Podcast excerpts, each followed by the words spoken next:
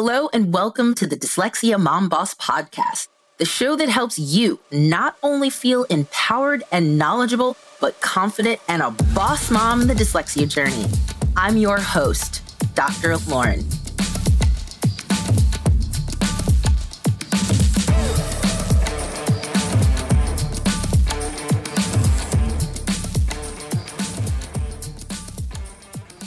Welcome, welcome back. We are still in season three of the Dyslexia Mom Boss podcast.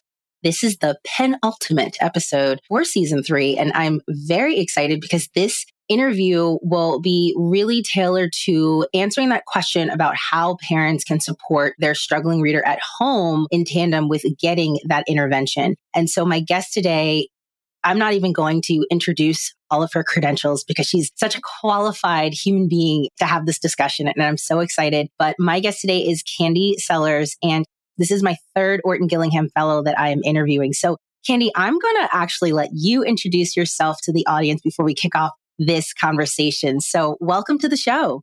Thank you so much for having me. Just a little bit about myself. I am a wife and mom of two, one of them being a neurodivergent learner, and we are suspecting the second one is as well. So I'm coming at this from a parent perspective, from a practitioner perspective, and from a training perspective. I am an accredited training fellow with the Orton Gillingham Academy and a certified academic language therapist and qualified instructor with ALTA, which is the Academic Language Therapy Association. And I'm also a structural literacy dyslexia specialist with CERI. I'm a certified teacher and I have experience in public school, independent schools, and in homeschool settings. And I do currently homeschool my children just because when we didn't qualify for services and I knew there was a need, I knew that we had to take that step. And so that's kind of where our journey has led us currently. But I blog and offer resources because I really am passionate about this field as a parent and as a professional. So thanks for having me. Oh my gosh, Candi, how do you have time to sleep? do you sleep? so oddly enough, I'm a terrible sleeper, and I feel like it's my unofficially diagnosed ADHD that gives me the creative drive, but also helps me function on low sleep. So yeah. yeah. And you know, we will definitely get to the point of you plugging your business because I love your resources. But for parents who are listening, if this is your first episode, you're in for a treat. I mean, Candi, this is definitely your passion. Just hearing all of your certifications and just seeing the work that you do, what you put out on Instagram. I'm actually attending your webinar tonight. I'm so excited about it. I'm just so excited to have you here to have this discussion as a practitioner and as a parent. And so, with that being said, I do want to kick off our first question. So, based on your credentials and in your opinion, parents that have a struggling reader and they're really needing someone like you, right?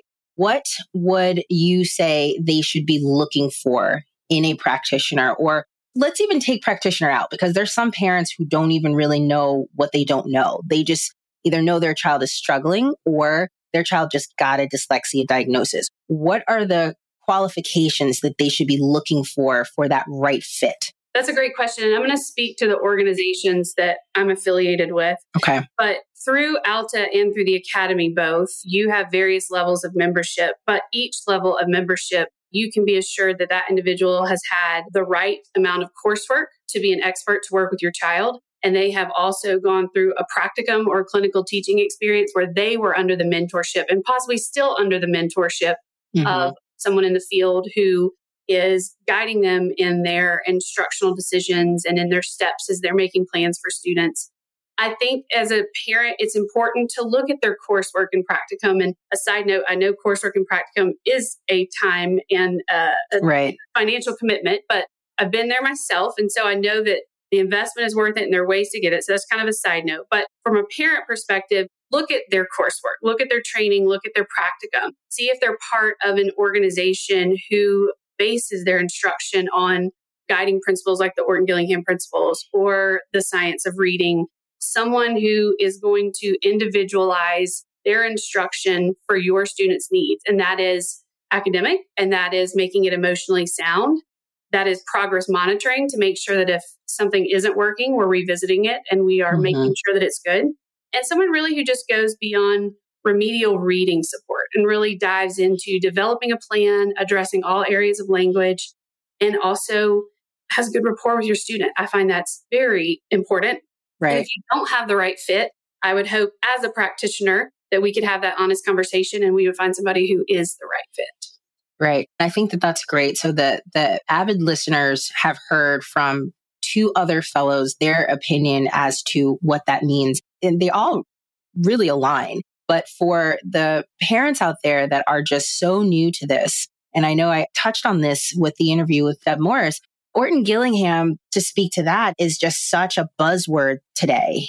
And there's so many parents out there that will just say, Oh, I have an OG tutor. I have an OG tutor. So it's so important, parents who are listening to this and you're new to this journey to really do the background, to really look at the credentials, to really understand. I mean, you don't need to know all the ins and outs of the coursework and all of that, but I think it does speak to the level of expertise rather than, let's just say, and there's nothing wrong with this, getting a college student or someone who literally is just fresh out of undergrad and they just want to have a tutor job because they like working with kids. That's completely different when we're working with a particular type of student that really needs that intense intervention. So I really appreciate you sharing that. And I think that's really important.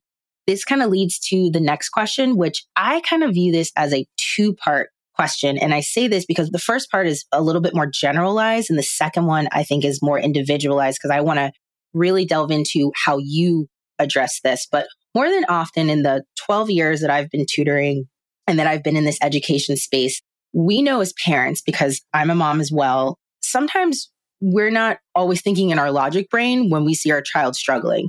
So once we get that, let's say that right practitioner or that right intervention fit, more than often parents are like, what do I do at home? How can I help my child at home? And I have always struggled with that question because first for me, not saying I don't want them to help at home, but I also feel like I have to teach you what I want you to do at home. Which is not helpful because if I were in their position, I would not want to hear this. But I would say just review some of the readings we did from today's lesson or don't worry about it or you know things that I clearly understand from you know in retrospect like that's not helpful. Obviously you want to help your child in every possible way. And you know if you're seeing me twice a week that's not enough because you want to really make sure that they're getting what they need. So I say all that to say, from a general standpoint, when you get that question, what do you usually recommend or what is your quick answer before you really get into the nitty gritty? Okay, so brevity is not my gift. So I'm going to try to be specific here.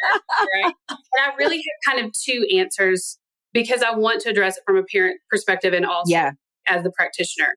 So, one of the most important things that I tell parents is to find rhythms. And I feel like rules, systems, all of those have a negative connotation and parents kind of shy away from those. Mm-hmm. really, the rhythms for your student impact learning and their availability for learning. And so, what I mean by that is, how does their schedule support what we're doing? Are they mm. over scheduled? Do they have opportunities for play? Mm. Does their rhythm and routine support where they can get up and not feel rushed and they can get to their tutoring or therapy, dyslexia therapy sessions where they're available for learning? Do they have an environment at home where they can just unplug and rest and rejuvenate? Do they have an environment at home that is set up for the practice that I want them to do at home or their homework where there's minimal distractions, it's very peaceful? And I don't have a big house, but in my home, there's one particular spot where my children go to do their um, review and reinforcement. It's not necessarily a desk. I mean, we have flexible seating pieces, but I think the rhythms really drive success too because they have to be available for learning and there's all these other pieces that have to be addressed first. Now, uh-huh. from an academic standpoint, one thing that I have done with my students is I have built a library on Google Drive with videos of certain exercises that parents can do with their students. They're very straightforward. So it's like a mini how to of how to do like our blending card deck or mm-hmm. practicing certain phonemic awareness exercises or using the alphabet arc to review certain things that are very straightforward. There are things that I'm using in class and I send it home with them. I also feel like the decodable stories that I send home, and I joke that these are not always the most engaging stories. Right, right, right. is, is to give them that practice. So I would say practice the passages we sent home to build fluency and skill building to build rhythms, to facilitate learning in emotionally sound environments, and to look at some of those videos and practice some of those exercises. And then a simple one is just reading aloud, having conversations, mm-hmm. having a language rich environment where even though your student may not be reading at this level, they are communicating with you and hearing these rich vocabulary words and these stories that they can connect to. So don't leave that out either. Hey, it's your favorite podcast host, Dr. Lauren. Have I told you how much I appreciate you as a listener? Well, if I haven't, I want to tell you just how much I do today. You're the reason I come back every week with top notch content with guests to help you navigate this DQ journey. But I gotta tell you, organizing and getting these episodes up and running doesn't come cheap.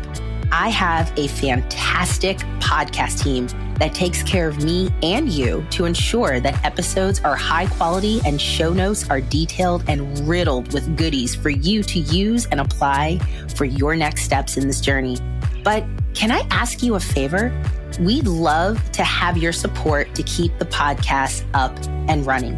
You can donate as little or as much as you'd like to support the podcast.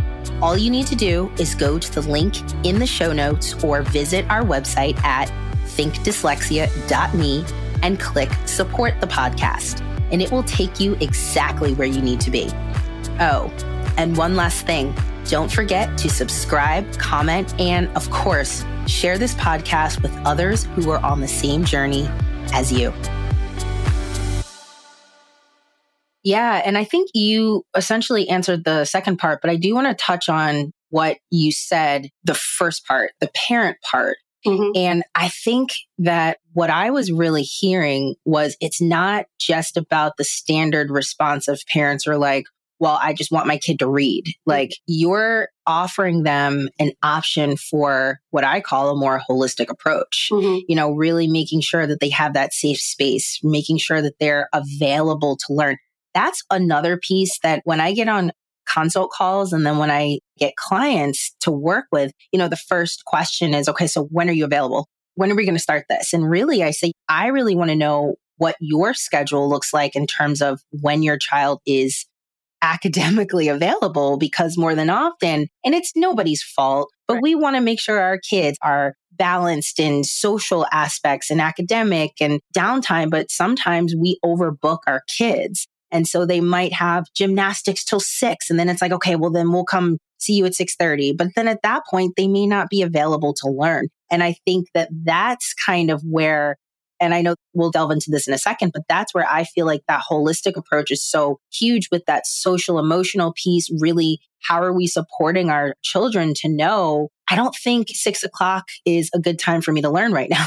like, I think I function better in the morning or I function better right after school. And obviously, we have to understand what that looks like in everybody's schedule. But I just love that you really touched on that because you didn't just say, go home and just read this decodable book. Like you're really giving a whole balanced approach to that. And I also love, because this was my next question, like, how do you as a practitioner individualize the plans for the families? And obviously, you cater whatever it is to what that family needs. But you did give a general understanding of you have the Google folder where parents can access that. And if they're like, well, how do we practice the blending drill? You're like, boom, here's the link. Go ahead and practice that. Right. Or like, oh, here's the decodable. Read this between now and the next time I see you and whatever. And I think that that probably sits well with parents and also gives parents who are listening that idea and that concept of like, oh, I can help my child, but it's maybe not in the sense that is the traditional way. Or maybe some parents really just don't know what to do and they're really looking to us to kind of give them that silver bullet because I know that sometimes that is kind of the feeling of I'm overwhelmed. I don't know what to do, especially I don't know if you work with more of the littles or the olders, but when I get kids that are in middle school, I tend to get more anxious parents that are like, my child's four grades behind. You know, what can we do to get them up to speed in three months? And it takes time, as we know. Absolutely. And I think that if you're a parent and you feel like you can do nothing else to support your child, you're the expert on your child. So communicating with your tutor or your therapist about their needs, kind of their rhythms and things that are happening at school. But if you do nothing else, you know, if you are that one who's just their advocate and their confidence you know, you build their confidence, especially that older learner as well. Right. They need you to be their number one cheerleader, not be unrealistic, but also show them that we're moving with a pathway forward and right. giving them an opportunity to express their frustrations and talk them through it. But also just partnering with and having open communication with your tutor or your therapist. And then when it's appropriate, when you have time, using those targeted strategies that are shared to you by your tutor or therapist to follow up. But you're their soft landing. You're their right. leader. You might get the ugly side of it because they're frustrated, but that's a big role. That's a big job. So maybe that's where you play the biggest part for now. And then we build on that. Right. And for those of you who are listening that have older, let's say secondary age children, I invite you to pause this or at the end of this episode, go back and listen to the episode with Deb Morris. I can't remember what episode number that is, but she talks about high schoolers mm-hmm. and the struggling reader and really delving into that self esteem and how, like, as we know, the older we get, the harder it gets. And it's just more behavioral issues really come up. And then that's kind of where parents really need to look at how do I support my child in all of these aspects? But I do want to touch on the holistic approach. And I really want to get your opinion. So, as a practitioner and how long you've been in this space working with, first of all, your own kids, homeschooling them, and working with other kids, in your opinion, what is a holistic approach and why is that appropriate for this space? Well, I think we touched on it a little bit in the sense that, of course, we want to meet them where they are in academics and make sure they have the support they need to be successful. But there's so many other facets that impact that. You know, how do they feel about themselves? What is their input? What is their thoughts? What are their goals? And how can you help them get to their goals? And so I think it's important because if we think about mindset and teaching them to have that power of yet mindset, that we may be having some challenges now, but this is our plan forward. These are the steps we're taking to make you feel supported, give you the tools and strategies that you need, and really empower you to be where you need to be. And then as a family, if you're doing goal setting, not only mm-hmm. as a mm-hmm. family unit, but with your therapists or your practitioners.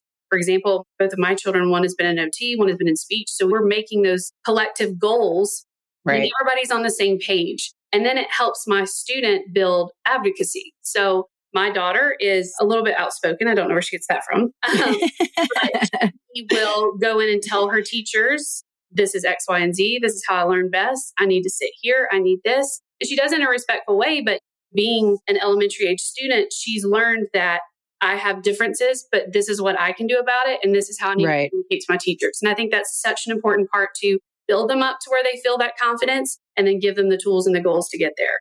As far as considering having that assessment and that intervention, that's such an important role too, because it's keeping a pulse check that we're moving mm-hmm. forward, that we're hitting our targets, that we're hitting our goals. I'm constantly going back and revisiting what worked, what didn't work, what are some areas of strength, how can I support these areas of growth, and then making sure you have the right intervention so that you don't mm-hmm. waste time on something that's ineffective.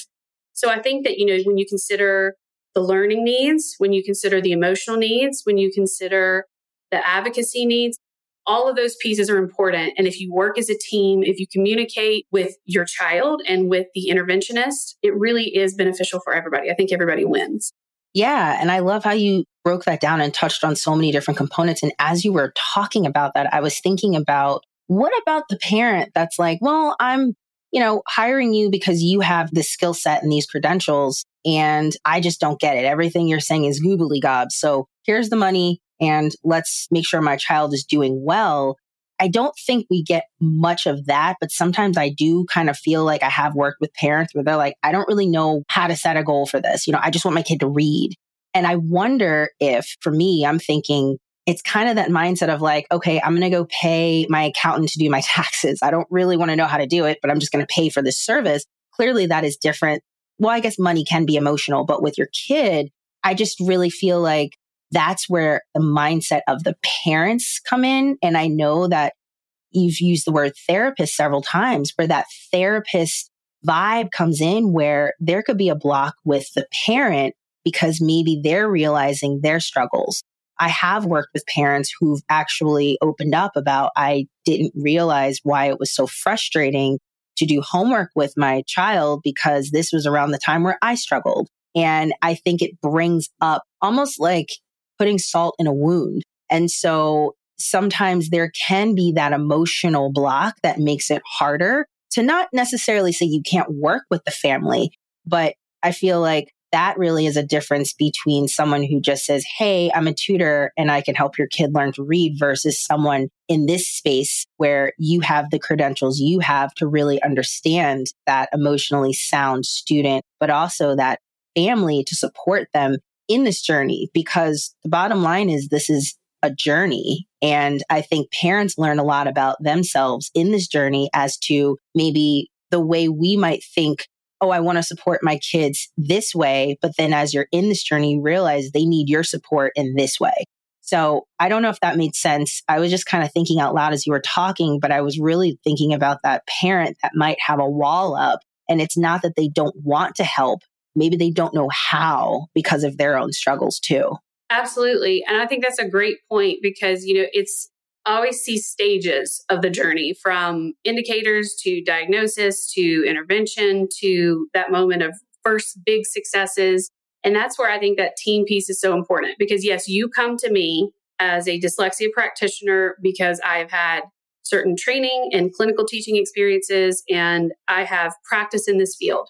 And so you're going to trust me to make these instructional decisions, do this progress monitoring, do this assessment to know where they are and what they need but I'm going to lean on you in your area of expertise, which is your child, to right. look at those goals and see, yes, that's where we want to go as a family. That's where this works best for them. Or here's a little tip about some areas of interest or things that really work well for them. And then likewise, it's we're working together. And yeah, it is a lot of times working through seeing yourself and your own struggles and your own successes in your child, but just being open minded to know that with the right interventions and with right. the right steps, there is success. And it also, it doesn't have to be as hard as it was for you. Like you are breaking right. cycle of frustration and struggle and taking appropriate steps to get your child what they need. And it's not that your family didn't do that for you. I just feel like there's more knowledge now. There's more available now. So yeah, I think that's a great point that it's a journey for everybody. And I think that's why it's important that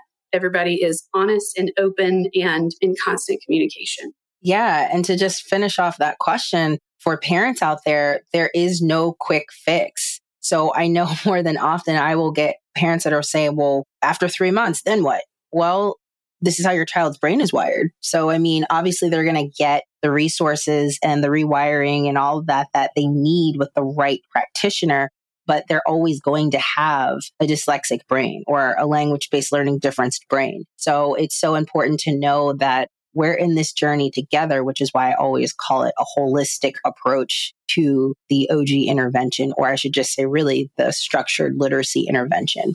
So thank you for that, Candi. So we are coming to the end of the episode, but we can't end without hearing a little bit more about the Instruction Hub and where people can find you and all of your amazing resources. So let us know where we can find you. My website is theinstructionhub.com. I'm also on Instagram at the Instruction Hub and on Facebook as the Instruction Hub. And my emphasis is to support individuals who have their own children in this field, who are educators who want to learn more, who are professionals in related fields, who want to learn more as well. I offer webinars for parents and professionals in the field as well. I offer Orton Gillingham training courses and practicum experiences. And then I also try to offer practical, tangible, takeaway, immediate strategies and routines and ideas to make the Orton Gillingham approach and structure literacy meaningful, purposeful, but also, you know, we're working with students. So even a little bit fun or outside the box. And then offer blog posts and that sort of thing that I hope will be an encouragement or a resource for parents and educators and all of those in the community alike. Yeah, definitely. So Candi's link will be in the show notes. Definitely support her. And I really hope that you all found this episode very impactful. And as I always say, please share this episode and any other episodes that really resonate with you with other parents, teachers, anybody who you really feel would benefit from all of this content. So Candi, thank you so much. I know you're a busy lady And I want to respect your time. So thank you so much for finding time to have this wonderful conversation with me. Thank you so much for having me. I enjoyed my time.